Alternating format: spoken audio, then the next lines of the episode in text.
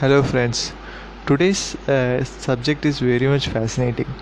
Like everyone, I also am, am very curious about what is comedy and how we can formulate comedy. We all like to crack jokes, right?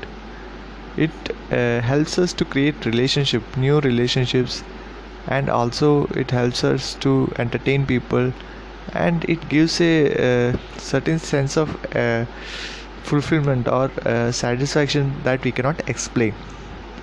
So let's uh, know how, why we laugh. So first knowing why we laugh we can formulate the comedy easier right? But as someone had said that uh, looking or analyzing comedy is like cutting the frog. Nothing remains alive after the experiment right? So comedy also doesn't remain uh, you have to have a distance between uh, the analysis and the real comedy. It's just for your knowledge and then practice.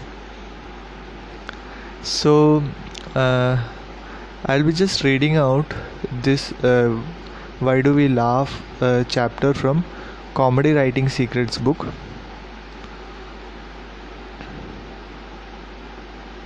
Start the first thing I do in the morning is brush my teeth and sharpen my tongue. this joke is from Dorothy Parker. Aristotle studied it, and Socrates debated it. Such famous historical figures as Charles Darwin, Thomas Hobbes, and Henry Bergson wrote papers on their humor theories. In the 12th century, Sigmund Freud and Max Eastman and every even uh, every comedian, including even the Woody Allen, tried to formulate clear explanations of, of the purpose of humor. In fact, there's been more research on humor in last decade than all previous centuries combined.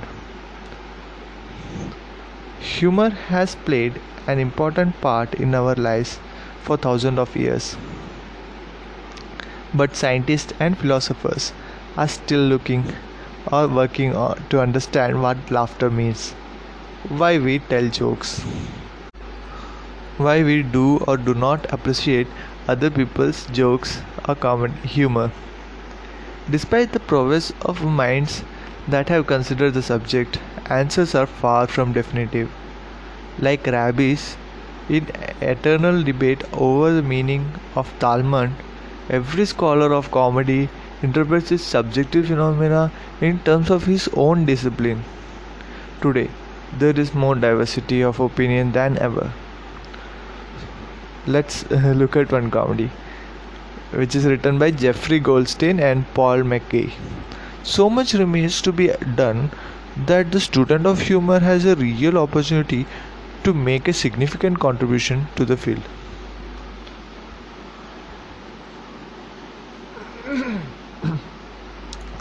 The only common denominator among the theories is agreeable that humor is so subjective that no one no one theory can possibly fit in all instances.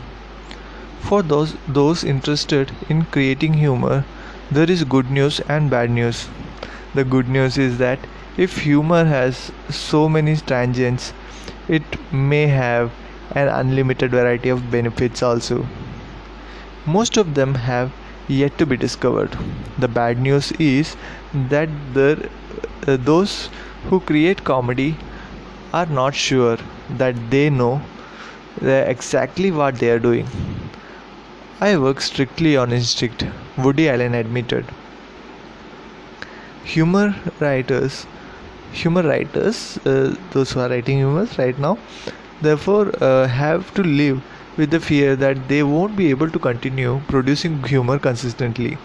Let's look at what Sol Saks tell about this. After being an established writer for 15 years, I remember staring at the typewriter every morning with a desperate, random groping for something funny.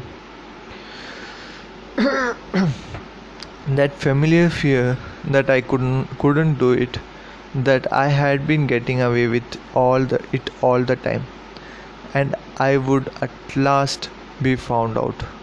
It was a painful blundering most us went though. Most of us went though. I'm sorry.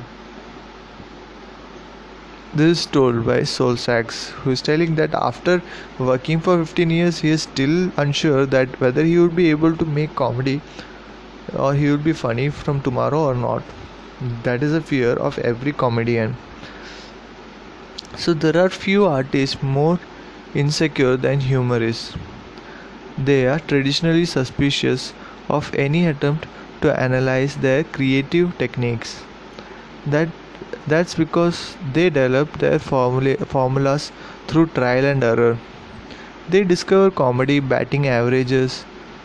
Uh, some techniques work more than others, more often than others. I think I did pretty well considering I start, started out with nothing but a bunch of blank paper. This is said by Steve Martin. Showtime.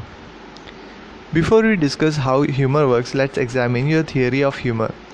Take out your joke and or cartoon collections and rank uh, each item in terms of funniness. Next, review the explanations you wrote for the top rated items to determine common patterns or themes.